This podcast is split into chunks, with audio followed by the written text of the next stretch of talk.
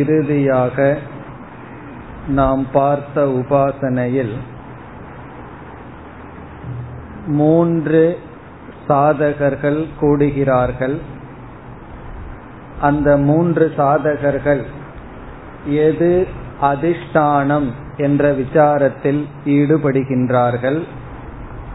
திலகக, தால்பியக, பிரவாகனக என்ற மூவர். அதில் இறுதியாக பூலோகம் வரை வந்தார்கள். எது இதனுடைய சாரம் என்ன, இதனுடைய சாரம் என்ன என்று கேட்டு கடைசியில் பிரவாகணன் வந்து பதில் கூறுகின்றார். பரமேஸ்வரன் தான் அனைத்திற்கும் ஆதாரம். அந்த பரமேஸ்வரன் பரக வரியக, பரக என்றால் உயர்ந்த, வரியக என்றாலும் உயர்ந்த, மேலான. ஆகவே இந்த உபாசனைக்கு பெயர் பரோவரியத்துவ குண விசிஷ்ட பரமேஸ்வர உபாசனம். இங்கு பிரவாகணன் என்பவர் அந்த பரமேஸ்வரனுக்கு கொடுக்கின்ற பெயர் ஆகாசக. ஆகாசக என்ற பெயர் பரமேஸ்வரனுக்கு கொடுக்கப்படுகின்றது, அல்லது பரமேஸ்வரனை ஆகாசக என்று அழைக்கின்றார். ஆகாசவத் சர்வகதக ஏகக அசங்கக. ஆகாசக என்று ஏன் பரமேஸ்வரனை அழைக்கின்றார் என்றால், ஆகாசத்தை போல் ஆகாசவத் சர்வகதக எல்லா இடத்திலும் வியாபித்திருக்கின்றவர், ஏகக அசங்கக ஒன்றாகவும் அசங்கமாகவும் இருப்பதனால். அல்லது ஆகாசக என்பதை வேறு விதத்தில் பிரித்தால் ஆ என்றும் காசதே என்றும் பிரித்து ஆ சமந்தாத் காசதே, ஆ என்றால் முழுமையாக அனைத்தையும், காசதே என்றால் பிரகாசதே என்று பொருள். அனைத்தையும் பிரகாசப்படுத்துபவர். ஆ என்றால் சமந்தாத் என்றால் அனைத்தையும், காசதே என்றால் பிரகாசதே அனைத்தையும் வியாபிப்பவர், பிரகாசப்படுத்துபவர். அதனால் இங்கு எவ்விதம் கூறப்படுகிறது என்றால், சர்வாணிக இமானி பூதானி ஆகாசாத் ஏவ சமுத்பத்யந்தே, எல்லா ஜீவராசிகளும் ஆகாசத்திலிருந்து தோன்றுகிறது. ஆகாசம் பிரதி அஸ்தம் யந்தி, ஆகாசத்தை அடைகிறது. ஆகாசக ஏவ்யக ஜாயான், இவைகள் அனைத்துக்கும் ஆகாசமே உயர்ந்தது. ஆகாசக பராயணம் என்று இந்த பரமேஸ்வரன் ஆகாசம் என்ற சொல்லில் அழைக்கப்பட்டிருக்கின்றார். இது ஒன்று ஒன்பது ஒன்று. இந்த மந்திரம் மிக பிரசித்தமான மந்திரம். முதலாவது அத்தியாயத்தில் ஒன்பதாவது செக்ஷன் ஒன்றாவது மந்திரம். சர்வாணிக இமானி பூதானி என்று துவங்கி இதில் நாம் ஈஸ்வரனுக்கு கொடுக்கின்ற லட்சணம் தெளிவாக கொடுக்கப்பட்டு, ஈஸ்வரக என்ற இடத்தில் ஆகாசம் என்ற சொல் பயன்படுத்தப்பட்டிருக்கிறது. இத்துடன் இந்த உபாசனை முடிவடைகின்றது. இனி நாம் அடுத்த உபாசனைக்கு செல்கின்றோம். பத்தாவது பதினோராவது இந்த இரண்டு செக்ஷன், இந்த இரண்டையும் இப்பொழுது சேர்த்து பார்க்கின்றோம். பத்து பனியொன்று இந்த இரண்டிலும் மூன்று உபாசனைகள் வருகின்றது. முதல் உபாசனை பிராண உபாசனம். இங்கு ஈஸ்வரனுக்கு பிராணக என்ற பெயர் கொடுக்கப்படுகிறது. ஆகவே பிராண உபாசனம் என்பதும் பரமேஸ்வர உபாசனம் என்பதும் ஒன்றுதான். இரண்டாவது ஆதித்ய உபாசனம். ஆதித்ய உபாசனம் அதாவது சூரிய உபாசனம். மூன்றாவது அன்ன உபாசனம். அன்ன உபாசனம் நாம் ஆலம்பனம், உத்கீதம் என்று பார்த்திருக்கின்றோம். இதுவரை உத்கீதமே முக்கியமாக ஆலம்பனமாக இருந்து வந்தது. உத்கீதம் என்பது சாமவேதத்தில் அமைந்துள்ள ஒரு பகுதி. அந்த பிரிவு அல்லது பகுதியை பக்தி என்று நாம் பார்த்தோம். சாமவேதத்தில் பல பகுதிகள் இருக்கின்றது. அந்த சாமவேத மந்திரத்தை பலவாக பிரிக்கப்படுகிறது. அது ஐந்தாகவும் ஏழாகவும் குறிப்பாக பிரிக்கப்பட்டுள்ளது. ஐந்து பக்தியை கொண்ட சாம மந்திரம், ஏழு பக்தியை கொண்ட சாம மந்திரம் என்று பிரிக்கப்பட்டிருக்கிறது. அதில் ஒரு பிரிவு உத்கீதம் என்பது. அந்த உத்கீதத்தில் முக்கியமான அங்கமாக இருப்பது ஓங்காரம். ஆகவே சாமவேதத்தில் அமைந்துள்ள ஓங்காரம்தான் இப்பொழுது நமக்கு இங்கு ஆலம்பனமாக இருக்கின்றது. ஆனால் இந்த பகுதியில் மற்ற பக்திகளும் இங்கு வருகின்றது. இங்கு சாமவேத மந்திரத்தில் அமைந்துள்ள மூன்று பிரிவுகள் எடுத்து கொள்ளப்பட்டுள்ளது. இதுவரை ஒன்றுதான் நாம் பார்த்தோம், உத்கீதம். இப்பொழுது மற்ற இரண்டு பிரிவு பக்தியும் எடுத்துக்கொள்ளப்படுகின்றது. பக்தி என்றால் பொதுவான பொருள் பக்தி, டிவோஷன், இறைவன் மீது வைக்கின்ற அன்பு. ஆனால் இந்த இடத்தில் பிளவு, டிவிஷன் என்று பொருள். இலக்கணத்தில் பக்தி என்றால் வேறொரு பொருள் இருக்கின்றது. பக்தி என்றால் செகண்டரி மீனிங் என்று ஒரு பொருள். அதாவது முக்கியமான பொருள், முக்கியமல்லாத பொருள், அதற்கு பக்தி என்று பெயர். ஆனால் இந்த இடத்தில் பக்தி என்றால் பிளவு. இப்பொழுது அந்த மூன்று பக்தியை பார்க்கின்றோம். சாம மந்திரத்தில் இருக்கின்ற பிரிவு முதலாவது பிரஸ்தாவக. பிரஸ்தாவக ஒன்று. இரண்டு உத்கீதக, ஏற்கனவே நாம் பார்த்தது. மூன்று பிரதிகாரக. பிரஸ்தாவக, உத்கீதக, பிரதிகாரக. இதில் பிரஸ்தாவக என்றதை ஆலம்பனமாக வைத்து பிராண உபாசனம் செய்யப்படுகிறது. இங்கு பிராணக என்றால் பரமேஸ்வரன், பிரஸ்தாவக என்பது ஆலம்பனம். பிறகு உத்கீதக என்ற இரண்டாவது ஆலம்பனத்தில் ஆதித்ய தியானம் செய்யப்படுகின்றது. இரண்டாவது சொல்லப்பட்ட ஆதித்ய உபாசனம். மூன்றாவது பிரதிகாரக என்ற இடத்தில் அன்ன உபாசனம் செய்யப்படுகின்றது. இவ்விதம் பிராண, ஆதித்ய, அன்ன உபாசனைகள் பிரஸ்தாவ, உத்கீத, பிரதிகார என்ற பக்தியில் செய்யப்படுகின்றது.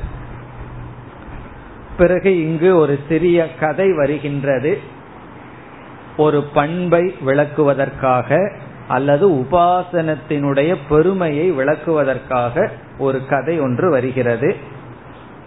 உஷஸ்தி என்ற ஒரு ரிஷி இருந்தார். உஷஸ்திகி, அந்த ரிஷியினுடைய பெயர் உஷஸ்திகி. அந்த ரிஷியானவர் இருக்கின்ற இடத்தில் வறுமை வந்து விட்டது, அதிகமான மழை பெய்த காரணத்தினால். ஆகவே அவருக்கு உண்பதற்கு உணவு இல்லாமல் சென்று விட்டது. இந்த உஷஸ்திகி என்ற ரிஷி இந்த உபாசனையை எல்லாம் செய்பவர். ஆகவே உணவை நாடி வேறு கிராமத்திற்கு செல்கின்றார். அவர் செல்கின்ற கிராமத்தில் இருப்பவர்கள் யானை பாகர்கள், யானையை பாதுகாப்பவர்கள், யானை பாகன் என்று நாம் சொல்வோம். இபக என்றால் யானை என்று பொருள். கஜக என்றொரு சொல்லிருக்கிறது. இபக என்றாலும் யானை. இப்யக என்றால் யானையை பாதுகாப்பவர்கள். அந்த இப்ய கிராமத்திற்கு செல்கின்றார். யானையை பாதுகாப்பவர்கள் வாழ்கின்ற கிராமத்திற்கு செல்கின்றார். அவர்களெல்லாம் சம்ஸ்காரத்தில் மிக கீழாக இருப்பவர்கள். அவர்களிடம் தூய்மை இதெல்லாம் இருக்காது. அந்த கிராமத்திற்கு சென்று யானை பாகனுடைய வீட்டுக்கு சென்று உணவு கேட்கின்றார். அப்பொழுது அவன் ஏற்கனவே அவன் உணவை பாதியை சாப்பிட்டு விட்டான். பிளேட்ல போட்டாச்சு, அவன் பாதிய சாப்பிட்டாச்சு. பிறகு அதை எடுத்து அந்த ரிஷிக்கு கொடுக்கின்றான். ரிஷி பசியில் அதை வாங்கி உணவை உட்கொள்கின்றார். இந்த கதை வருகின்றது. பிறகு உணவை உட்கொண்டு விட்டு அவர் மீண்டும் திரும்பி வருகின்றார். பிறகு இதில் என்ன சொல்லப்படுகிறது என்றால், உபாசகனுக்கு இது போன்ற உணவையெல்லாம் உட்கொள்வதனால் தோஷம் வராது என்பது இங்கு சொல்லப்படுகின்ற கருத்து. பொதுவாக சௌச்சம், தூய்மை என்ற ஒரு சாதனையை நாம் பின்பற்ற வேண்டும். இனியொருவர் உட்கொண்ட உணவை, அதுவும் எச்சிலை நாம் எடுத்துக்கொள்ள கூடாது. உணவில் சாத்விகமான உணவை தான் உட்கொள்ள வேண்டும். உணவு நியமத்தை நாம் பின்பற்றினால்தான் நம்முடைய மனம் தூய்மையாக இருக்கும் என்பது சாஸ்திரம் கொடுக்கின்ற கருத்து. பிறகு அதே சாஸ்திரம் கூறுகின்றது, ஒருவன் உபாசனையில் ஈடுபட்டிருந்தால் இது போன்ற நியமங்கள் நீக்கப்பட்டு விட்டால், அது பங்கம் ஏற்பட்டால் அது அவனை தாக்காது, அவனுடைய மனதை தாக்காது என்று சொல்லப்படுகிறது. இதிலிருந்து நாம் என்ன செய்கின்றோம்? உபாசகனுக்கே இந்த நியதி என்றால் ஞானிக்கு என்ன சொல்வது? கைமுதிக நியாயம் சொல்வது. உபாசகனுக்கும் கூட இந்த விதிகளெல்லாம் கிடையாது என்றால் ஞானிக்கு எந்த விதியும் கிடையாது. ஆகவே சில நியமங்கள் எல்லாம் ஆரம்ப காலத்தில் தான், கர்மியாக இருக்கும் பொழுதுதான் நியமங்கள். ஈவன் உபாசனைக்கு வந்து விட்டாலும் கூட சில நியமங்களில் தோஷம் ஏற்பட்டால் அது நம்மை பாதிக்காது. ஆகவே நாளையிலிருந்து நான் என்ன செய்கின்றேன்னா, முட்டை கோழி எல்லாம் வாங்கி சாப்பிடுகின்றேன். காரணம், நான்லாம் இந்த உபாசனையை கேட்கின்றேன்னா, உபாசனையை கேட்டவர்களுக்கு அல்ல, உபாசனையை செய்தவர்களுக்கு.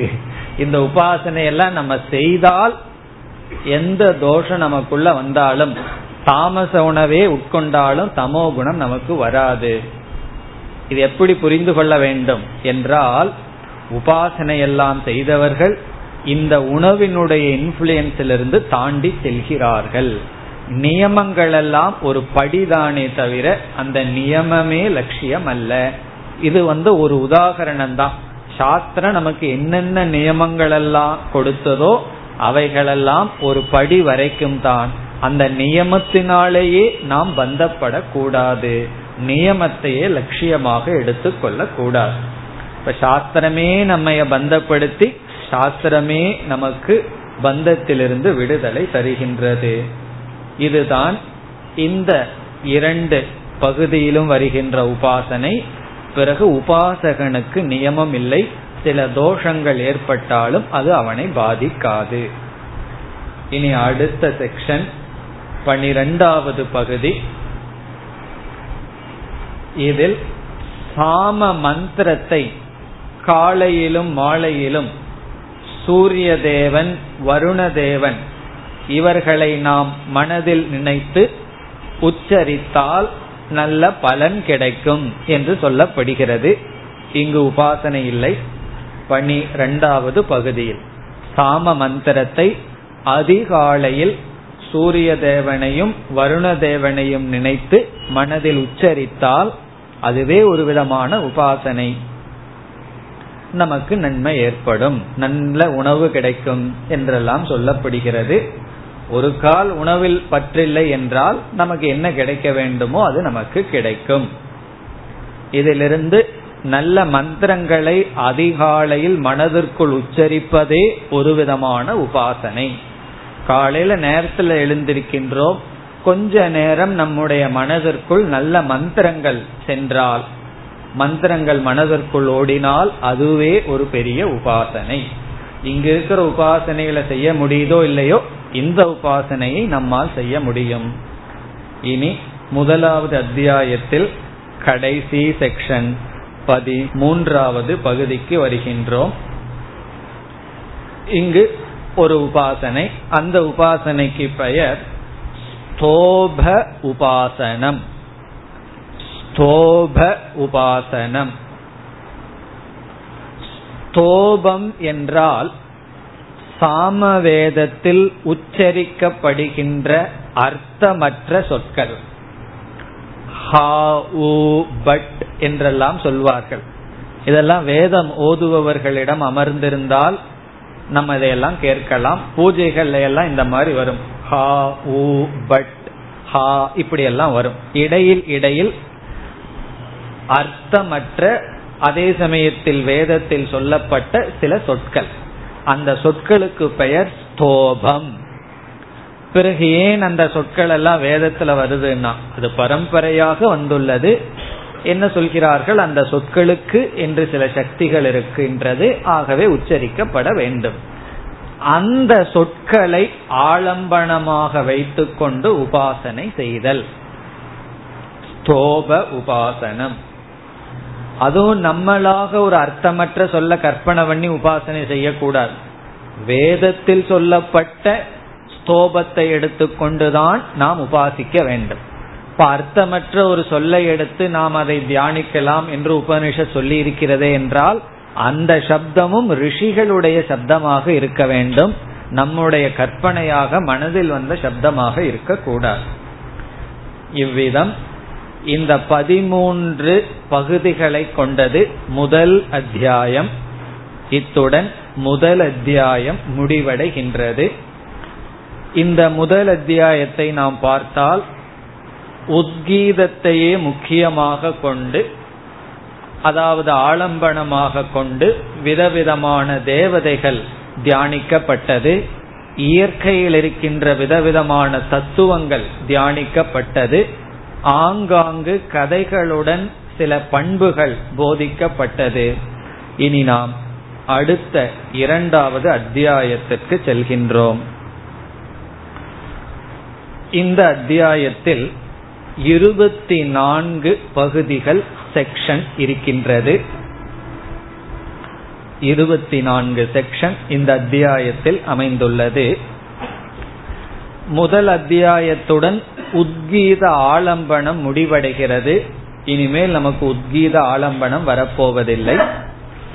பிறகு இந்த இரண்டாவது அத்தியாயம் முழுவதிலும் ஆலம்பனமாக இருக்க போவது சாம மந்திரங்கள், சாமவேதத்தில் இருக்கின்ற முழு மந்திரங்கள். அதுல ஒரு பகுதியான உத்கீதம் அல்ல, அந்த சாம மந்திரமே நமக்கு ஆலம்பனமாக இருக்க போகின்றது. இந்த சாம மந்திரங்கள் ஐந்து ஏழு என்று பிரிக்கப்பட்டுள்ளது. பாஞ்ச பக்திகம், சாப்த பக்திகம், ஐந்து பக்தி, ஏழு பக்தி, அப்படி ஐந்து பிரிவை கொண்ட ஏழு பிரிவை கொண்ட சாம மந்திரங்கள் நமக்கு ஆலம்பனமாக இருக்க போகின்றது. இனி இதில் முதல் செக்ஷன் என்ன சொல்லப்பட்டிருக்கிறது என்று பார்க்கின்றோம். முதல் பகுதியில் முதல் பகுதியில் என்ன செய்யப்படுகின்றது, இந்த அத்தியாயம் முழுவதும் சாம மந்திரம் ஆலம்பனமாக இருக்க போவதனால் இந்த சாம மந்திரத்தை முதல் பகுதியில் தூய்மைப்படுத்துகின்றோம். எப்படி என்றால், நாம் எதையாவது ஒன்றை ஆலம்பனமாக வைத்து வழிபட ஆரம்பித்தால் முதலில் அதை தூய்மைப்படுத்துவோம். அதற்கு உதாரணம் என்ன, யாகத்தில் ஒரு கம்பத்தை நட்டுவார்கள். அந்த கம்பத்தை நட்டி பிறகு அதற்கு சில தீட்சைகள் எல்லாம் கொடுத்து அந்த கம்பமே வழிபடப்படும். அந்த கம்பம் எப்படி இருக்குன்னா முதல்ல எங்காவது மூளையில கிடக்கும். அதை எடுத்து அதை தூய்மைப்படுத்தி அதற்கெல்லாம் விபூதி வைத்து மூன்று பட்டை வச்சு குங்குமம் எல்லாம் வச்சு பிறகு அதுவே ரொம்ப திவ்யமா அழகா ஆயிரும். பிறகு அதை நட்டுவார்கள், யாகத்தில் பயன்படுத்துகின்ற அந்த கம்பம். பிறகு அதற்கு வழிபாடு இவைகளெல்லாம் நடைபெறும். அதுல ஈஸ்வரனை தேவதைகளை எல்லாம் ஆவாகனம் செய்து வழிபடுவார்கள். இப்படி எதை நாம் ஆலம்பனமாக எடுக்கின்றோமோ அதை நாம் சம்ஸ்காரம் செய்வோம், தூய்மைப்படுத்துவோம். தேவாலயங்களில் விதவிதமான விக்கிரகங்கள் செய்யப்பட்டு இருக்கின்றது. கடையிலும் நம்ம போய் பார்த்தோம்னா விதவிதமான விக்கிரகங்கள்லாம் விற்கப்பட்டு இருக்கின்றது. அதற்கும் தேவாலயத்தில் இருக்கின்ற விக்கிரகத்துக்கும் வேறுபாடு என்ன என்றால், அது கர்ப்ப கிரகத்தில் வைத்து அதை நம்ம ஆலம்பனமா வச்சு ஈஸ்வரனையோ அல்லது தேவதைகளையோ தேவிகளையோ நினைக்க போகின்றோம். ஆகவே என்ன செய்கின்றோம், முதலில் அந்த விக்கிரகத்துக்கே பெரிய ஆதாரதனை மந்திர சம்ஸ்காரங்கள் எல்லாம் செய்யப்படுகிறது. இவ்விதம் ஆலம்பனத்தை ஒன்றை எடுத்து நாம் தியானிக்க வேண்டும் என்றால் தியானிக்க கூடியது உயர்ந்தது தானே, ஆலம்பனம் உயர்ந்ததாக இல்லாவிட்டால் என்ன என்று நினைப்பதில்லை. ஆலம்பனத்துக்கும் நாம் சம்ஸ்காரம் கொடுத்து தூய்மைப்படுத்துகின்றோம். பகவான சில சமயங்கள்ல மறந்துடுவோம், ஆலம்பனத்துக்கு முக்கியத்துவமே போயிடும். அப்படி ஆலம்பனத்துக்கு தான் நாம் அதிக முக்கியத்துவம் கொடுக்கின்றோம். பிறகு அதிலிருந்து எதை வழிபடுகின்றோமோ அந்த தத்துவத்தையும் நினைக்கின்றோம். அவ்விதத்தில் முதல் பகுதியில் சாம மந்திரத்தையே, ஆலம்பனத்தை நாம் தியானித்தல். எப்படி என்றால் சாம சாது என்று தியானித்தல். சாது என்றால் இங்கு மங்களம், அமைதி, நன்மை. சாம மந்திரத்தையே நன்மையை கொடுப்பது, மங்களமானது என்று சாம மந்திரத்தை தியானித்தல். இது வந்து ஆலம்பனத்தை தயார் செய்கின்ற உபாசனை. நாம் இனி செய்ய போகின்ற ஆலம்பனத்தை நாம் இப்பொழுது தூய்மைப்படுத்தி உயர்வாக பார்க்கின்றோம். இதுதான் முதல் உபாசனை. ஃபர்ஸ்ட் சாம சாது, சாம மந்திரத்தையே சாது. சாது என்றால் பல பொருள்கள் கொடுக்கப்படுகின்றது. ஒன்று நல்லது, இனி ஒன்று சாந்தம் அமைதி, இனி ஒன்று சமாதானம். சமாதானம் சாது. சமாதானம் என்ன, முரண்பாடற்றது, அமைதியானது, சாந்த ஸ்வரூபம், தூய்மையானது, ஹோலி அப்படின்னு அர்த்தம், மேலானது, உயர்ந்தது என்று நினைத்த. இப்ப என்ன ஆகிவிட்டது, சாமவேதத்தில் இருக்கின்ற சாம மந்திரங்கள் சாதுவாகி விட்டது, ஆலம்பனம் தயாராகி விட்டது. அந்த ஆலம்பனத்தில் நாம் இனி விதவிதமான தியானங்கள் செய்ய வேண்டும். நாம் இனி ஒவ்வொரு செக்ஷனாக பார்க்க போவதில்லை. இருபத்தி இரண்டு செக்ஷன் வரைக்கும் என்ன சாரம் என்று இப்பொழுது பார்க்கின்றோம். இரண்டிலிருந்து இருபத்தி இரண்டு வரை. முதலாவது செக்ஷன்ல சாம மந்திரத்தை தியானம் பண்ணிட்டோம். இனி இரண்டாவது செக்ஷன்ல இருந்து இருபத்தி இரண்டாவது செக்ஷன் வரைக்கும் என்ன வரப்போகிறது என்றால், இந்த சாம மந்திரங்கள் நாம் ஏற்கனவே பார்த்தபடி ஐந்து ஏழு என்று பிரிக்கப்படுகிறது. பாஞ்சபக்திகம் ஐந்து பகுதியை உடைய சாம மந்திரங்கள் அவைகளெல்லாம் இங்கு இருக்கின்றது. நாம் அதெல்லாம் பார்த்தா வெறும் சப்தமா தான் நமக்கு கேட்கும். அதனால் அதையெல்லாம் நான் கூறவில்லை, என்னென்ன ஐந்து என்னென்ன ஏழு என்று. சாம மந்திரங்கள் ஐந்து ஏழு என்று பிரிக்கப்பட்டு சில பகுதிகளில், அதாவது இரண்டாவது பகுதியிலிருந்து ஏழாவது செக்ஷன் வரை, பிறகு பதினோராவது செக்ஷன்லிருந்து இருபத்தோராவது செக்ஷன் வரை, இந்த பகுதிகளில் எல்லாம் ஐந்து பிரிவை உடைய சாம மந்திரங்கள் எடுத்துக்கொண்டு உபாசனை செய்யப்படுகிறது. பிறகு எட்டு ஒன்பது பத்து இந்த செக்ஷன்களில் ஏழு பிரிவை உடைய மந்திரங்களை எடுத்துக்கொண்டு உபாசனை செய்யப்படுகிறது. ஆகவே இந்த இருபத்தி ஒன்று வரை இவ்விதம். பிறகு இருபத்தி இரண்டாவது செக்ஷன்ல எப்படி சாம வேதத்தை ஓத வேண்டும் என்ற சில இன்ஃபர்மேஷன், சில கருத்துக்கள் கொடுக்கப்படுகின்ற. இனி இதுல என்ன உபாசனை, எப்படி இந்த உபாசனைகள் அமைந்துள்ளது என்று பார்த்தால், இங்கு இயற்கையில் இருக்கின்ற விதவித தத்துவங்கள் எடுத்துக்கொள்ளப்படுகிறது. விதவிதமான தேவதைகள், உதாரணமாக நீர் என்ற தத்துவம்.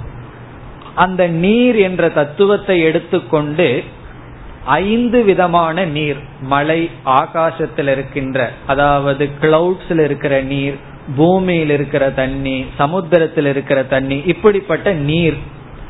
அதே போல விதவிதமான சீசன், அதாவது பருவங்கள், அது எடுத்துக்கொள்ளப்படுகின்றது. மலை, பிறகு மிருகங்கள், விதவிதமான மிருகங்கள் எடுத்து கொள்ளப்படுகிறது. இப்படி இயற்கையில் இருக்கின்ற தத்துவமெல்லாம் எடுத்துக்கொண்டு ஐந்து பிரிவை அல்லது ஏழு பிரிவை உடைய மந்திரங்களில் தியானிக்கப்படுகின்றது. ஒவ்வொரு செக்ஷன்லையும் இயற்கையில் இருக்கிற ஒரு தத்துவம், அந்த தத்துவத்தை ஐந்தா எடுத்துக்கொள்வோம். மிருகம்னா ஐந்து மிருகங்கள் எடுத்துக்கிறது, பிறகு ஆதித்யனுடைய ஐந்து அம்சங்கள், இப்படியெல்லாம் எடுத்துக்கொண்டு அந்தந்த இடத்தில் தியானம் செய்யப்படுகிறது. பிறகு அதோடு இங்கு என்ன செய்யப்படுகிறது, ஒவ்வொரு உபாசனை இடத்திலும் ஒவ்வொரு விரதங்கள் சொல்லப்பட்டிருக்கிறது. ஒவ்வொரு உபாசனையின் போது ஒவ்வொரு விரதம், விரதம்னா பத்தியம். இப்ப இந்த மருந்த சாப்பிடணும்னா இது பத்தியம்னு சொல்வது போல இருபத்தி ரெண்டாவது பகுதி வரை ஒவ்வொரு உபாசனைக்கும் ஒவ்வொரு விரதம். அந்த விரதங்கள் எல்லாம் ரொம்ப சாதாரணமான விரதங்கள் தான், ஆனா அதுவே நம்ம பின்பற்றுவதில்லை. உதாரணமாக சில விரதங்களை பார்ப்போம். என்னென்ன விரதம்னா, இந்த பர்டிகுலர் உபாசனை பண்ணணும்னா அதுல அக்னி வந்திருப்பார், அக்னி தேவதை இருக்கிற உபாசனை பண்ணும் பொழுது அக்னி மீது நாம் உமிழ கூடாது, நம்முடைய எச்சைய வந்து அக்னி மீது விடக்கூடாது, அது ஒரு விரதம். பிறகு ஆதித்ய தேவனை நாம் குறை சொல்ல கூடாது, ஆதித்ய நிந்தனை இருக்க கூடாது, சூரியனை திட்டக்கூடாதாம். பிறகு பருவங்களை திட்டக்கூடாது, விதவிதமான சீசன் நமக்கு வருது, அதை நாம் நிந்திக்க கூடாது, பிறகு மழையை நிந்திக்க கூடாது என்று இயற்கையில எதையும் நிந்திக்க கூடாது என்றெல்லாம் இங்கு உபாசனையில் விரதங்கள் வர இருக்கிறது. ஆனா இதெல்லாம் நம்ம செய்யறதில்லை. கொஞ்சம் வெயில் அடிச்சா உடனே திட்டிடுறோம் சூரியனை, கொஞ்சம் மழை பெஞ்சா உடனே மழைய திட்டிடுறோம், பிறகு அக்னியில வாயில ஊதி கெடுக்கிறோம். பர்த்டே அன்னைக்கு தீபத்தை ஏற்றி வச்சா நல்லது, நம்ம என்ன பண்றோம், எரியிற தீபத்தை வாயில விட்டு அணைக்கிறோம். காரணம் என்னன்னா, இவ்வளவு நாள் வாழ்ந்தது இதுதான் என்னுடைய லட்சணம்னு காட்டுறதுக்கு. அப்படி அப்படியே மாறி இருக்கு. நம்ம வாயில வந்து அக்னிய கெடுக்க கூடாது, அல்லது நம்மளுடைய எச்சில் படக்கூடாது, இப்படியெல்லாம் விரதங்கள் சொல்லப்பட்டிருக்கிறது. இவ்விதம் ஒவ்வொரு சிறிய சிறிய உபாசனைகளில் இந்த சாம மந்திரங்களை ஆலம்பனமாக வைத்து ஒரு விரதத்தையும் வைத்து கொண்டு அந்த விரதத்துடன் இந்த உபாசனை செய்ய வேண்டும். அதுதான் இருபத்தி இரண்டாவது செக்ஷன் வரை உள்ள சாரம். இருபத்தி ஒன்னோடு உபாசனை முடிகிறது. இருபத்தி இரண்டில் எப்படி சாம மந்திரத்தை உச்சரிக்க வேண்டும் என்ற நியமங்கள் வருகிறது. இனி இருபத்தி மூன்றாவது செக்ஷனுக்கு செல்கின்றோம். இங்கு வருவது ஓங்கார உபாசனம். ஓங்கார உபாசனம் இங்கு வருகின்றது. இந்த ஓங்காரத்தில் பிரம்ம தியானிக்கப்படுகின்றது. பிரம்ம தியானம் ஓங்காரே. பிரம்மன்னா ஈஸ்வரன் தான், ஈஸ்வரனானவர் ஓங்காரத்தில் தியானிக்கப்படுகிறது. இந்த ஓங்காரம் என்பது இங்கு உத்கீதம் அல்ல, சாமவேதத்தினுடைய ஒரு அவயவம் அல்ல, பொதுவான ஓங்காரம். பிறகு இந்த ஓங்காரத்தினுடைய ஸ்துதி செய்யப்படுகிறது. காரணம் என்ன, பிரம்மத்துக்கே ஆலம்பனமாக இருக்கின்ற இந்த ஓங்காரம் உயர்ந்தது என்று காட்டப்படுகிறது. எப்படி என்றால், லோகத்தினுடைய இந்த அனைத்து உலகத்தினுடைய சாரம் என்ன என்று இந்த உலகத்தையே ஒருவர் எடுத்து பிழிஞ்சாராம். சாரமா கிடைத்தது வேதக, லோகசிய சாரக வேதக. உலகத்தையே எடுத்து பிழிஞ்சா கடைசியில் என்ன கிடைச்சுதான், வேதம்தான் மிஞ்சுதான். சரி, வேதத்தையே எடுத்து பிழிஞ்சா சாரமா கிடைக்கிறது என்னன்னு பார்த்தா வியாகிருதிகி. வியாகிருதி தான் வேதத்தினுடைய சாரம். ஞாபகம் இருக்கா, வியாகிருதிங்கிற ஒரு சொல் தைத்திரியோபனிஷத்துல படிச்சிருக்கோம். ஓம் பூர் புவ சுவக, இந்த பூர் புவக சுவகங்கிறத வியாகிருதின்னு சொல்லப்படுகிறது. பூகு புவக சுவக, இதற்கு பெயர் வியாகிருதி. இந்த மூன்றும் பிரம்மாவிடமிருந்து முதலில் சிருஷ்டி காலத்தில் தோன்றிய சப்தம், ஆகவே மங்கள சப்தம் என்று சொல்லப்படுகிறது. பிறகு இந்த வியாகிருதியை புழிந்தால் கிரஷ் பண்ணுனா கடைசியில கிடைக்கிறது என்னன்னா ஓம். வியாகிருதிக்கு முன்னாடி ஓம்னு சொல்றோம், ஆனா வியாகிருதியினுடைய சாரம் ஓம் என்று அனைத்தினுடைய சாரம் ஓங்காரம் என்று ஓங்காரத்தின் பெருமை சொல்லப்பட்டு இந்த பெருமையுடைய ஓங்காரத்தில் பிரம்மத்தை தியானிக்க வேண்டும். இங்க பிரம்மத்தை தியானிக்கிறதுனால பலம் கிரம முக்திகி, இது வந்து கிரம முக்தி பலத்தை கொடுக்கின்றது என்று சொல்லப்படுகிறது. பிறகு கடைசி இருபத்தி நாலாவது பகுதியில் சில யாகங்கள் சில ரிச்சுவல்ஸ் வருகின்றது, அங்கு உபாசனை இல்லை. இவ்விதம் இரண்டாவது அத்தியாயம் இருபத்தி நான்கு பகுதிகள் கூடியது. அதில் ஏழு ஐந்து பிரிவையுடைய சாம மந்திரங்கள் ஆலம்பனமாகின்றது. இயற்கையில் இருக்கின்ற விதவித தத்துவங்கள் தியானிக்கப்படுகின்றது. ஒவ்வொரு தியான அல்லது உபாசனையில் ஒவ்வொரு விரதங்கள் பேசப்பட்டுள்ளது. இருபத்தி மூன்றில் ஓங்கார உபாசனம், இருபத்தி நான்காவது கடைசி செக்ஷன் சில யாகங்கள். இனி நாம் அடுத்த மூன்றாவது அத்தியாயத்திற்கு செல்வதற்கு முன்பு இருபத்தி மூன்றாவது செக்ஷன், இந்த இரண்டாவது அத்தியாயத்திலேயே ஓங்கார உபாசனை இங்கு வந்ததல்லவா, இந்த ஓங்கார உபாசனையினுடைய பலன் கிரமமுக்தி என்று சொல்லப்பட்டது. இந்த இடத்தில் ஒரு விசாரம் அமைந்துள்ளது, அந்த விசாரத்தை இப்பொழுது பார்க்கின்றோம். என்ன சங்கரர் பார்க்கிறார், இப்படியே உபாசனையே போயிட்டு இருந்தா அவருக்கு என்ன தோன்றியது, வேதாந்தம் வரலையேன்னு சொல்லி, ஆகவே திடீர் என்று சங்கராச்சாரியார் ஒரு விசாரத்தை இங்கு செய்கின்றார். அந்த விசாரத்தை இப்பொழுது பார்க்கின்றோம். இந்த விசாரத்துக்கு என்ன மூலம், இங்கு என்ன விசாரம் செய்யப்படுகிறது என்பதை இப்பொழுது ஆரம்பிக்கின்றோம். இங்கு வந்த வேத மந்திரமானது த்ரயோ வாவ தர்ம ஸ்கந்தாஹா, த்ரயோ தர்ம ஸ்கந்தாஹா, த்ரயக என்றால் மூன்று, தர்ம ஸ்கந்தாஹா தர்மத்தின் கிளைகள், தர்மத்தின் கிளைகள் மூன்று என்று இங்கு மந்திரம் வந்துள்ளது. தர்மத்தின் கிளைகள் மூன்று, த்ரயக தர்ம ஸ்கந்தாஹா, ஸ்கந்தகன கிளை, ஒரு பெரிய மரத்தினுடைய முக்கியமான கிளைக்கு ஸ்கந்தகன் சொல்வது. இப்ப தர்மத்துக்கு மூன்று கிளைகள் உள்ளது என்று சொல்லி இங்கு அந்த மூன்று தர்மங்கள் சொல்லப்பட்டு, இந்த மூன்று தர்மங்களை ஒருவன் பின்பற்றினாலும் கூட இந்த ஓங்கார உபாசனையினால என்ன கிரம முக்தி கிடைக்குதோ அந்த கிரம முக்தி கிடைக்க வாய்ப்பிருக்கிறது என்று உபனிஷத் சொல்கிறது. இப்ப தர்மத்தின் கிளைகள் மூன்று, இந்த தர்மத்தினுடைய ஒழுங்காக ஒருவன் பின்பற்றினால் பிறகு கிரம முக்தி கிடைக்கிறது என்று சொல்லி, பிறகு இந்த மூன்று தர்மத்தை பின்பற்றுபவர்களுக்கு வேறாக ஒருவனை அறிமுகப்படுத்தப்பட்டு அவனுக்கு அமிர்தத்துவம் பலம், மோக்ஷம் பலம் என்று சொல்லப்படுகிறது. ஆகவே இந்த இடத்தில் சங்கரர் இந்த மூன்று தர்மங்கள் என்ன, பிறகு அமிர்தத்துவத்தை அடைகின்ற நான்காவது மனிதன் யார் என்ற விசாரம் எல்லாம் வருகின்றார். இப்ப இந்த மூன்று தர்மம் என்ன என்று நாம் பார்க்கின்றோம். ஒன்று பிரம்மச்சாரி, பிரம்மச்சாரியினுடைய தர்மம். இரண்டாவது கிரகஸ்தக, மூன்றாவது வானப்பிரஸ்தக. இந்த மூவருடைய தர்மம் தான் த்ரயக தர்ம ஸ்கந்தாஹா என்று சொல்லப்படுகிறது. பிரம்மச்சாரி, கிரகஸ்தக, வானப்பிரஸ்தக.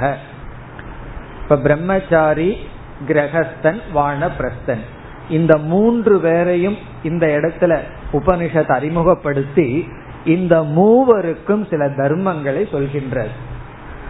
பிறகு என்ன சொல்லும், இந்த தர்மங்களை இவர்கள் பின்பற்றினால் இவர்கள் புண்ணிய லோகர்களாகி இவர்கள் கிரம முக்தியை அடைகிறார்கள்.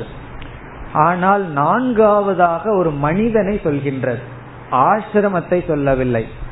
அவனுக்கு இங்கு உபனிஷத் கொடுக்கின்ற பெயர் பிரம்ம சம்ஸ்தக, பிரம்ம சம்ஸ்தக, ரொம்ப அழகான பெயர். ஸ்தித பிரக்ஞன்னு நம்ம கீதையில பாக்கிறது போல உபனிஷத்துல கொடுக்கப்பட்ட பெயர் பிரம்ம சம்ஸ்தக. உபனிஷத்து எப்படி சொல்கிறது? பிரம்ம சம்ஸ்தக அமிர்தத்துவம் ஏதி. பிரம்ம சம்ஸ்தக என்றால் என்ன? பிரம்மணி சம்யக் ஸ்திதக. ஸ்தகன ஸ்திதக. சம் என்றால் சம்யக், பிரம்ம என்றால் பிரம்மனிடத்தில், இங்கு நிர்குண பிரம்மனிடத்தில். பிரம்ம சம்ஸ்தக எப்படி கிருஹஸ்தகன்னு சொல்றோம், வானப்பிரஸ்தகன்னு சொல்றோம், அதே போல இவன் பிரம்மச்சாரியும் அல்ல, கிரகஸ்தனும் அல்ல, வானப்பிரஸ்தனும் அல்ல.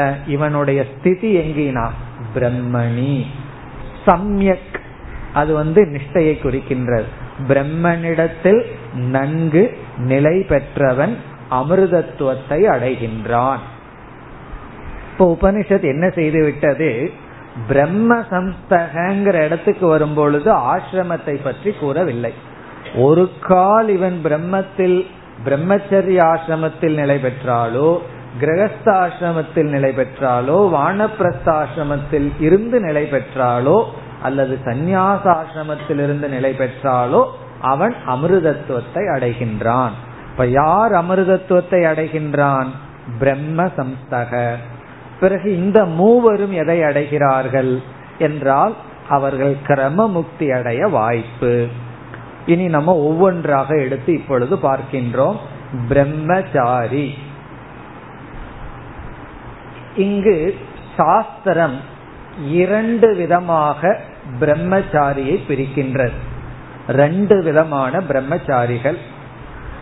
முதல் விதமான பிரம்மச்சாரிக்கு உபகுர்வானா பிரம்மச்சாரி என்று பெயர். உபகுர்வானா பிரம்மச்சாரி. இரண்டாவது பிரம்மச்சாரிக்கு நைஷ்டிக பிரம்மச்சாரி. உபகுர்வானா பிரம்மச்சாரி இரண்டாவதாக, இரண்டாவது பிரம்மச்சாரியாக இருப்பவன் நைஷ்டிக பிரம்மச்சாரி.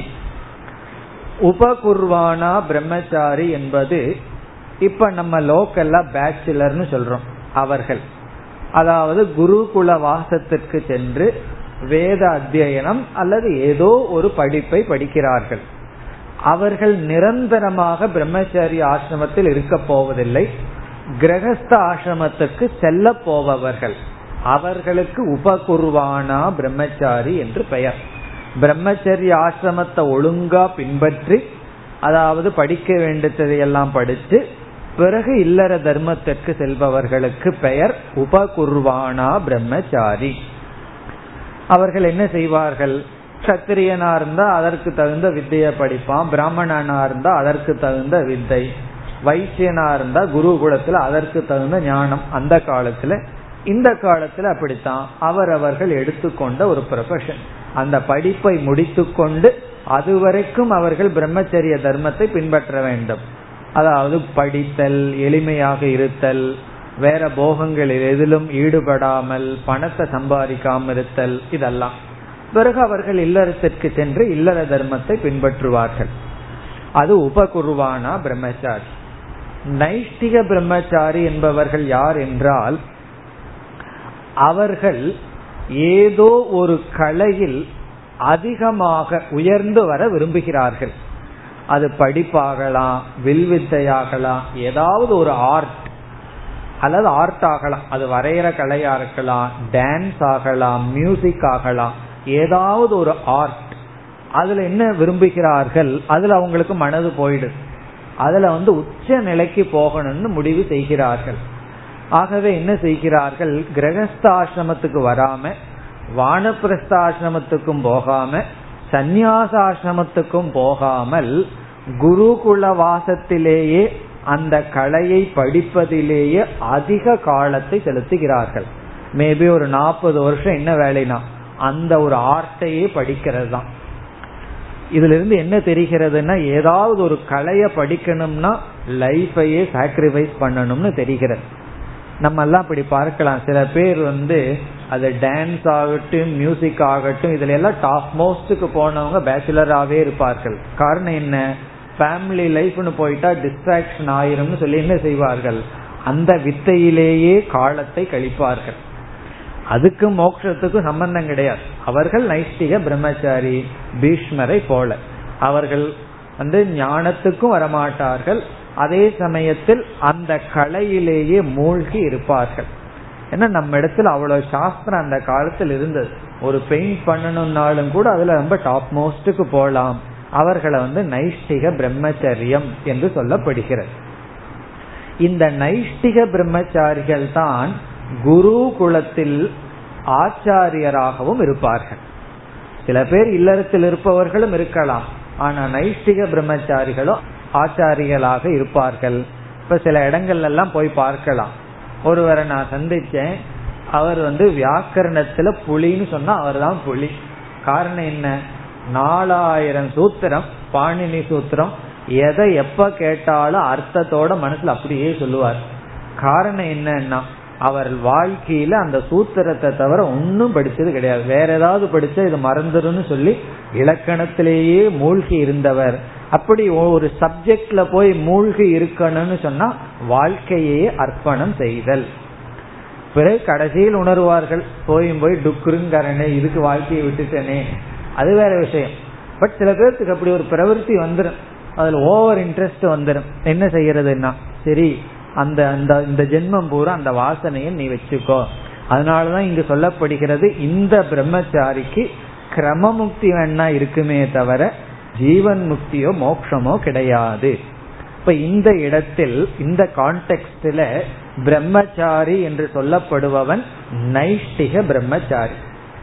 உபகுர்வான பிரம்மச்சாரிக்கு வந்து கிரமமுக்தியும் கூட இல்லைன்னு சொல்லப்படுகின்ற. நைஷ்டிக பிரம்மச்சாரி இருந்து தியாகம் பண்ணினால், ஞானமெல்லாம் இல்லாவிட்டால் பிரம்மலோகத்துக்கு போற வாய்ப்பு இருக்கின்றது. ஆகவே இங்கு எடுத்துக்கொண்ட பிரம்மச்சாரி உபகுர்வான பிரம்மச்சாரி அல்ல, நைஷ்டிக பிரம்மச்சாரி. இந்த இடத்துல கான்டெக்ட் என்ன என்றால், நைஷ்டிக பிரம்மச்சாரி, கிரகஸ்தன், வானப்பிரஸ்தன், இவர்கள் அவரவர்களுடைய தர்மத்தை பின்பற்றும் பொழுது அதுவே ஓங்கார உபாசனையினுடைய பலனான பிரம்மலோகத்துக்கு எடுத்து செல்லும். அதுக்காகத்தான் இந்த டிஸ்கஷன் இங்க வந்திருக்கு. இந்த ஓங்கார உபாசனை பண்ணா என்ன பலன் கிடைக்குமோ அந்த பலன் கிரகஸ்தாசிரமத்திலையும் வானப்பிரஸ்தாசிரமத்திலையும் இங்கு சொல்லப்பட்ட நைஷ்டிக பிரம்மச்சாரிக்கும் கிடைக்கும். அதுதான் கான்டெக்ட். பிறகு உபனிஷத் இனி ஒரு வார்த்தையை போட்டுடுது. என்ன வார்த்தைனா, பிரம்மசம்ஸ்தன் இங்கேயே அமிர்தத்துவத்தை அடைகின்றான். பிறகு அதனுடைய விளக்கத்தை நம்ம பிறகு பார்ப்போம். இது வந்து இங்கு சொல்லப்பட்ட பிரம்மச்சாரி. அதாவது இதனுடைய அர்த்தம் என்னன்னா, ஏதாவது ஒரு அறிவு வேணும்னு சொன்னா எளிமையான வாழ்க்கை வாழ்ந்தா தான் அறிவை அடைய முடியும். ரொம்ப போகமா ஏர் கண்டிஷன் ரூம்ல எல்லாம் உட்கார்ந்துட்டு இருந்தோம்னா அறிவை அடைய முடியாது, எந்த பயிற்சியும் நடக்காது. அதையும் இப்படி சொல்றதுக்கு வழி இல்லை. காரணம், எல்லா கம்ப்யூட்டர் கோர்ஸும் ஏர் கண்டிஷன் ரூம்ல தான் நடக்குது. ஏதோ ஒரு அறிவுல ரொம்ப தீவிரமா போகணும்னு என்னன்னா எல்லாத்தையும் தியாகம் பண்ணிட்டு அதையவே பிடிச்சிட்டு இருக்கணும். இனி வந்து நம்ம கிரகஸ்த ஆசிரமத்திற்கு வருகின்றோம். இங்கு மூன்று விதமான தவம் சொல்லப்பட்டிருக்கின்றது, சாதனை சொல்லப்பட்டிருக்கிறது. பிரம்மச்சாரிக்கு வந்து படிப்பு தான். இங்கு மூன்று. ஒன்று யக்ஞக, முதல் சாதனை யக்ஞக. இரண்டாவது அத்யயனம். மூன்றாவது தானம். யக்ஞக, அத்யயனம், தானம்.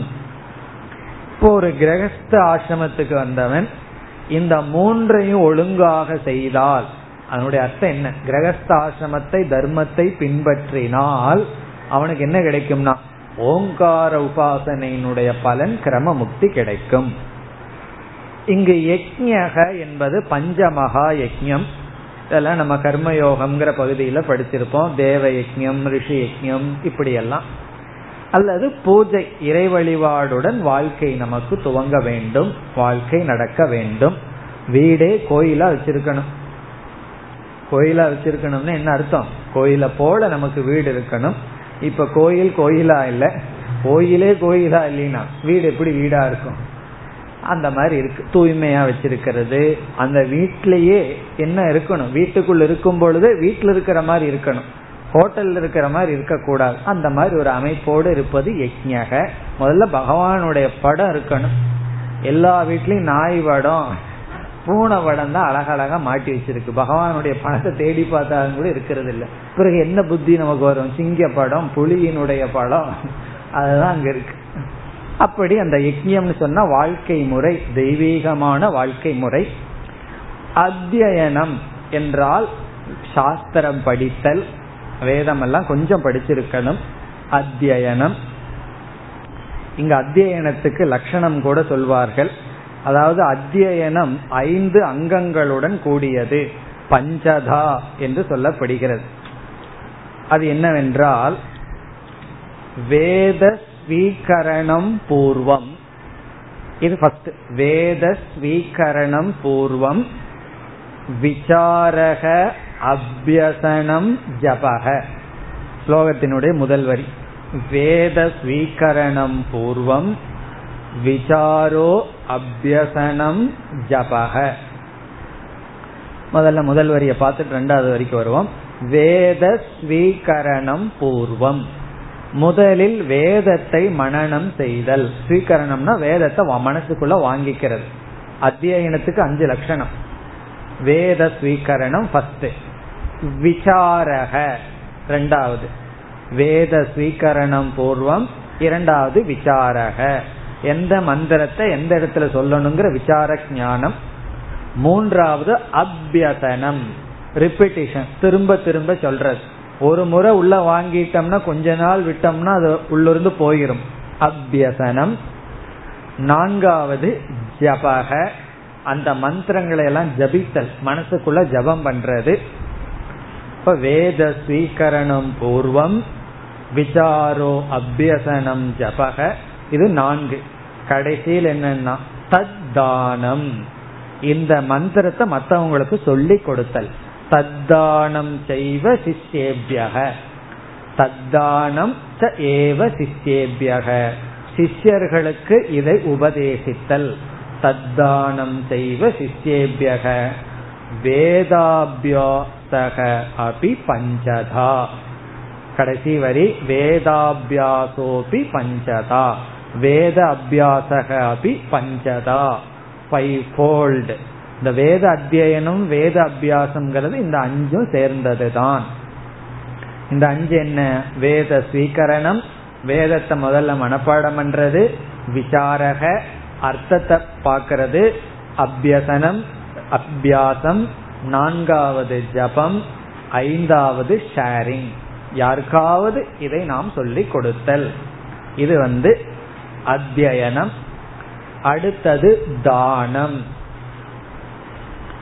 தானம் என்றால் எந்த பிரதிபலனும் இல்லாமல் அவர்களுடைய உழைப்பை நாம் அனுபவிக்காமல் அவர்களுக்கு பொருளை கொடுத்த. பகிர்வேதிகி என்பது டெக்னிக்கல் லட்சணம். பகிர்வேதிகி என்றால் யாகம் நம்ம செய்யறோம், யாகம் பண்ணி முடிச்சவுடன் யாகம் யார் நமக்கு செய்து வைத்தார்களோ ரித்விக்கள் இருப்பார்கள் அல்லவா, அவர்களுக்கு தட்சிணை கொடுக்கிறோம். அதை போய் தானம்னு சொல்லக்கூடாது. அப்படி சொன்னா அது எதற்கு சமம்னா, நம்ம ஆபீஸ்ல ஒருத்தர் வந்து வேலை செய்கிறார், மாச சம்பளம் கொடுக்கும் போது நான் உனக்கு ஐயாயிரம் ரூபாய் தானம் பண்றேன்னு சொல்லக்கூடாது. அது தானமா? அவருடைய உழைப்பை நம்ம வாங்கியிருக்கோம், அதுக்கு பணம் கொடுக்கறோம், யாகம் செஞ்சு வச்சிருக்கார் அதுக்கு நம்ம தட்சிணை கொடுக்கறோம். அந்த தட்சிணை தானம் அல்ல. அதான் பகிர் வேதிகி. வேதிகினா யாகம், பகினா அதுக்கு வெளியே கொடுக்கறது, யாகசாலைக்கு வெளியே கொடுக்கறது. அப்படின்னா சம்திங் கொடுக்கறதுன்னு அர்த்தம் கிடையாது. என்ன கொஞ்சம் கவனமா இருக்க வேண்டியது, கொஞ்சம் வெளியே கொடுக்கறேன் அப்படின்னா. அதாவது தானத்தினுடைய லட்சணம் என்னன்னா, நாம ஒருத்தருக்கு ஒரு பொருளை கொடுக்கறோம்னா அவரிடமிருந்து எந்த பலனையும் அனுபவிச்சிருக்க கூடாது, அனுபவிக்கும் போக கூடாது. அவரிடம் எந்த பலனையும் அனுபவிக்காம கொடுக்கறதுதான் இப்ப நம்ம ரோட்ல போயிட்டு இருக்கோம், பிச்சைக்காரனுக்கு அஞ்சு பைசாவோ பத்து பைசாவோ கொடுத்துட்டு போறோம், அது தானம். காரணம் என்னன்னா நாளைக்கு அவனிடம் பார்க்கவே போறதில்ல மீண்டும் அவனை, அதுதான் தானம். அதே போல யாருக்கெல்லாம் அவர்கள் தேங்க்ஸ் சொல்லுவார்கள்ங்கிறதும் கூட அந்த திருப்தியும் கூட வரக்கூடாது. அவங்க வந்து சந்தோஷமா நீங்க எல்லாம் இப்படி கொடுத்துட்டீங்கன்னு சொல்லுவார்கள் அல்லவா, அதை கேட்கறதுல எவ்வளவு குளுமையா இருக்கு காதுக்கு, அதையும் கூட அனுபவிக்காம கொடுக்கறது தான் தானம். அது கிரகஸ்த ஆசிரமத்தினுடைய முக்கியமான தர்மம். ஏன்னா அவர்கள் பணத்தை சம்பாதிக்கலாம், சம்பாதிக்கிற பணத்தை அவர்கள் எந்த பிரதிபலனும் இல்லாமல் கொடுத்தல் தானம். இப்ப இந்த மூன்று இந்த மூன்று காலத்துக்கு தகுந்த மாதிரி சில அனுஷ்டானங்கள் மாறும். இப்ப அத்தியனம் எல்லாம் இந்த காலத்துல பண்ண முடியலையானு இப்போ கிரகஸ்த ஆசிரமத்துல நேர்மையா எப்படி இருக்கிறோமோ அப்படி வாழ்தல், அது கிரகஸ்த ஆசிரமம். இது தர்மத்தினுடைய இரண்டாவது கிளை. மூன்றாவது கிளை என்ன? வானப்பிரஸ்தக. வானப்பிரஸ்த ஆசிரமத்துக்கு உபனிஷத் சொல்ற தர்மம் ஒரே ஒரு தர்மம். கிரகஸ்த ஆசிரமத்துக்கெல்லாம் மூணு இருக்கு, வானப்பிரஸ்த ஆசிரமத்துக்கு ஒன்று. இப்போ ஒண்ணு வேணா ரொம்ப சுலபமா இருக்குமே பண்ணிடலாமான்னா, தபஹ தவம், எல்லா எல்லா இந்திரியங்களையும் ஒடுக்கிறது தான் வானப்பிரஸ்த ஆசிரமத்தினுடைய தர்மம். தபம், முதல் தவம் என்ன தெரியுமோ, வாக்குல தான் ஆரம்பிக்குது. சாப்பிட்றது பேசுறது இந்த ரெண்டையும் குறைக்கிறது தான் பெரிய தவம். ரிட்டையர்ட் ஆனதுக்கு அப்புறம் நான் இனி சம்பாதிக்கிறத நிறுத்திட்டேன், அதே போல சாப்பிட்றதே அதுக்கு தகுந்த மாதிரி நிறுத்தணும், குறைக்கணும். கிரகஸ்த ஆசிரமத்தில் இருக்கிற வரைக்கும் பேசிட்டு இருந்தோம், ரிட்டையர்ட் ஆயாச்சு, பேசையும் நான் குறைக்கிறேன். இதுதான் தவம். இது போன்ற எல்லா தவமும் அந்த தவம் வானப்பிரஸ்த ஆசிரமம். பிறகு அடுத்த ஒரு சந்தேகம் நமக்கு வரலாம், சந்யாச ஆசிரமம் சொல்லவே இல்லையே என்றால், இந்த வானப்பிரஸ்த ஆசிரமத்துக்குள்ளேயே சந்யாச ஆசிரமம் வருகின்றது, அவங்களுக்கும் தவம் தான். இப்ப வானப்பிரஸ்த ஆசிரமத்தில் என்ன பண்ணணும்னா தவம் பண்ணணும். இப்ப என்ன பண்ணிட்டு இருக்கார்கள் ரிட்டையர்ட் ஆனவங்க எல்லாம்னா, கிரகஸ்த ஆசிரமத்துக்குள்ள போய் அதில் இருக்கிறவங்கிட்ட எல்லா விஷயத்திலையும் தலையிடுறதுனால கிரகஸ்த ஆசிரமத்தில் இருக்கிறவங்க என்ன சொல்றாங்க, இப்பெல்லாம் ஓல்ட் ஏஜ் ஹோம் கட்டினீங்கன்னா அதுதான் நீங்க சமுதாயத்துக்கு செய்யற பெஸ்ட் சர்வீஸ் என்று சொல்கிறார்கள். காரணம் என்ன, எங்கனால பேரண்ட்ஸை வச்சுக்க முடியல, அவர்கள் தலையிட்டே இருக்கிறார்கள். வனப்பிரஸ்தாசிரமத்துல தலையிடாமல் இருக்கிறது தான் தவம். இப்படி இங்க மூன்று சொல்லப்பட்டு பிறகு சந்யாசாசிரமம் ஒண்ணு இருக்கு. அங்க என்னன்னா அங்கேயும் இதே தவம் தான். வானப்பிரஸ்தாசிரமத்துல ஒத்திகை பாக்குற மாதிரி பார்த்து சந்யாசாசிரமத்துல முழுமையா தவம். இப்ப இந்த இடத்துல விசாரத்துல என்ன சொல்லப்படுகிறதுன்னு சொன்னா, ஒரு மனிதன் நைஷ்டிக பிரம்மச்சாரியா இருந்து உபகுருவான பிரம்மச்சாரிக்கு ஒரு பிரயோஜனம் கிடையாது. பிறகு அல்லது இங்கு சொல்லப்பட்ட கிரகஸ்தாசிரமத்திலிருந்து அல்லது வானப்பிரஸ்தாசிரமத்திலிருந்து அல்லது இந்த வானப்பிரஸ்தாசிரமத்துக்குள்ளே சந்யாசாசிரமம் அடங்குகிறது இருந்து இவர்களுக்கு ஆத்ம ஞானம் இல்லை என்றால், இவங்களால ஆத்ம ஞானத்தை சம்பாதிக்க முடியல. நைஷ்டிக பிரம்மச்சாரி அவன் ஏதோ ஒரு கலையில தீவிரமா ஈடுபட்டுட்டான், பிறகு கிரகஸ்தன் அவனுடைய கடமையை செய்கின்றான், வானப்பிரஸ்தன் தவம் பண்ணிட்டு இருக்கான். ஆனா இவர்கள் யாருக்குமே ஞானம் கிடையாது, அவரவர்களுடைய தர்மத்தை ஒழுங்கா செய்து விட்டார்கள். அவர்களுக்கு இங்கு சொல்லப்பட்ட ஓங்கார உபாசனையின் பலன் கிடைக்கின்றது, அதுதான் இங்க கான்டெக்ட். பிறகு திடீர்னு சங்கரர் என்ன செய்கிறார், அடுத்த ஒரு வார்த்தைக்கு கான்சென்ட்ரேஷன் கொடுக்கிறார். உபனிஷத் என்ன செய்து விட்டது, பிரம்ம சம்ஸ்தக அமிர்தத்துவம் ஏதின்னு சொல்லி விட்டது. பிரம்மத்தில் நிலை பெற்றவன் அமிர்தத்துவத்தை அடைகின்றான், மோட்சத்தை அடைகின்றான். அந்த இடத்துல உபனிஷத் வந்து ஆசிரமத்தை பற்றிய பேச்சை எடுக்கல. அதாவது பிரம்ம சம்ஸ்தங்கிற வார்த்தை தான் இருக்கே தவிர அவன் எந்த ஆசிரமத்தில் இருக்கின்றான்ங்கிறத பற்றி உபனிஷத் பேசவில்லை. அப்பொழுது இரண்டு கருத்து வருகின்றது. ஒரு கருத்து என்னவென்றால், சந்யாசாசிரமத்தில் இருக்கிறவன் தான் பிரம்ம சம்ஸ்தனா, அல்லது பிரம்ம சம்ஸ்தன் எந்த ஆசிரமத்தில் வேண்டுமானாலும் இருக்கலாமா என்ற கருத்து வரும் பொழுது பல இடங்களில் ஏற்றுக்கொள்ளப்பட்ட கருத்து, பிரம்ம சம்ஸ்தக எந்த ஆசிரமத்துல வேண்டுமானாலும் இருக்கலாம். சந்யாசாசிரமத்துலதான் இருக்கிறவன் பிரம்ம சம்ஸ்தன்னு சொல்ல முடியாது. காரணம், சந்யாசாசிரமத்துல முக்கியமான கடமை தவம். அது வானப்பிரஸ்தாசிரமத்தை விட கொஞ்சம் ஹையர் தவமா இருக்கலாம். அவனுக்கும் ஞானம் இல்லை என்றால் கிரம முக்தி இருக்கு. ஏன்னா தியாகத்துக்கு பலன் சொல்லி ஆகணும். கிரம முக்தி இருக்கின்றது. பிரம்ம சம்ஸ்தக அமிர்தத்துவம் ஏதி. இப்ப சிலர் சொல்ற, நான் வந்து கிரகஸ்தாசிரமத்திலையும் வானப்பிரஸ்தாசிரமத்திலையும் பிரம்மச்சரிய ஆசிரமத்திலையும் நிதித்தியாசனம் பண்றதுக்கு எனக்கு முடியல, சந்நியாசாசிரமத்தை நான் சுவீகரணம் பண்ணி அங்க நான் நிதித்தியாசனம் பண்ணாதான் எனக்கு மோட்சம்னு தெரிகிறதேன்னு சொன்னா அதையும் நம்ம அப்செக்ஷன் சொல்ல போவதில்லை. அந்த ஜீவன் முக்தி உனக்கு வேணும், விபரீத பாவனை போகணுங்கிறதுக்கு சந்நியாசாசிரமம் தேவைன்னு ஒருத்தன் ஃபீல் பண்ணுனா உபநிஷத்து வந்து கிடையாது, நீ அங்கதான் இருக்கணும்னு சொல்ல போவது கிடையாது. அதுவும் ஏற்றுக்கொள்ளப்படுகிறது. ஆனா சங்கரர் வந்து பொதுவா சந்நியாசாசிரமத்தினுடைய அடிப்படையிலேயே பேசிக்கொண்டு போவார். சங்கராச்சாரியாருக்கும் பகவான் கிருஷ்ணருக்குமே கொஞ்சம் அபிப்பிராய வேதம் இருக்கிறது போல தெரியுது. கிருஷ்ணர் என்ன பண்றார், எப்ப பார்த்தாலும் கிரகஸ்தர்களுக்கே சப்போர்ட் பண்ணிட்டு போறார். சங்கரர் பார்த்தார், நம்மைய விட்டுட்டாங்களே, சரி நம்மளாவது இதுக்கு சப்போர்ட் பண்ணுவோம் என்று அதிகமாக அதற்கு முக்கியத்துவம் கொடுப்பார். ஆனா அதே சங்கரர் ஜனகரை பற்றி எல்லாம் பேசும் பொழுது, நான்காவது அத்தியாயம் பாஷ்யத்தில் எழுதும் பொழுது சொல்கின்றார், ஜனகர் வந்து இல்லறத்திலேயே இருந்து மோட்சத்தை அடைந்தார் என்று. ஆசிரமத்துக்கும் மோட்சத்திற்கும் சம்பந்தம் கிடையாது. ஞானத்துக்கும் மோட்சத்துக்கும் தான் காரிய காரண பாவம். அறிவுக்கும் மோட்சத்துக்கும் தான் சம்பந்தம். அந்த அறிவை எங்க அடைய முடிஞ்சு எங்க நிலைப்படுத்த முடியுமோ அங்க நிலை பெற்றால் ஒருவன் மோட்சத்தை அடைகின்றான் என்று பிரம்ம சம்ஸ்தக பிரம்மணி சம்யக் ஸ்திதக அமிர்தத்துவம் ஏதி என்ற விசாரம் இங்கு வந்துள்ளது. இந்த விசாரம் இங்க சைடு டாபிக் தான், ஆனா நமக்கு அது முக்கியமான டாபிக். கர்மகாண்டத்துல வர்ற வேதாந்தம் கர்மகாண்டத்துக்கு சைடு டாபிக், வேதாந்தியாக இருக்கிறவங்களுக்கு அதுதான் முக்கியமான டாபிக். இத்துடன் இரண்டாவது அத்தியாயம் முடிவடைகிறது. இனி அடுத்த வகுப்பில் மூன்றாவது அத்தியாயத்திற்கு செல்லலாம். ஓம் பூர்ணமத பூர்ணமிதம் பூர்ணாத் பூர்ணமுதச்யதே பூர்ணஸ்ய பூர்ணமாதாய பூர்ணமேவாவசிஷ்யதே. ஓம் சாந்தி சாந்தி சாந்தி.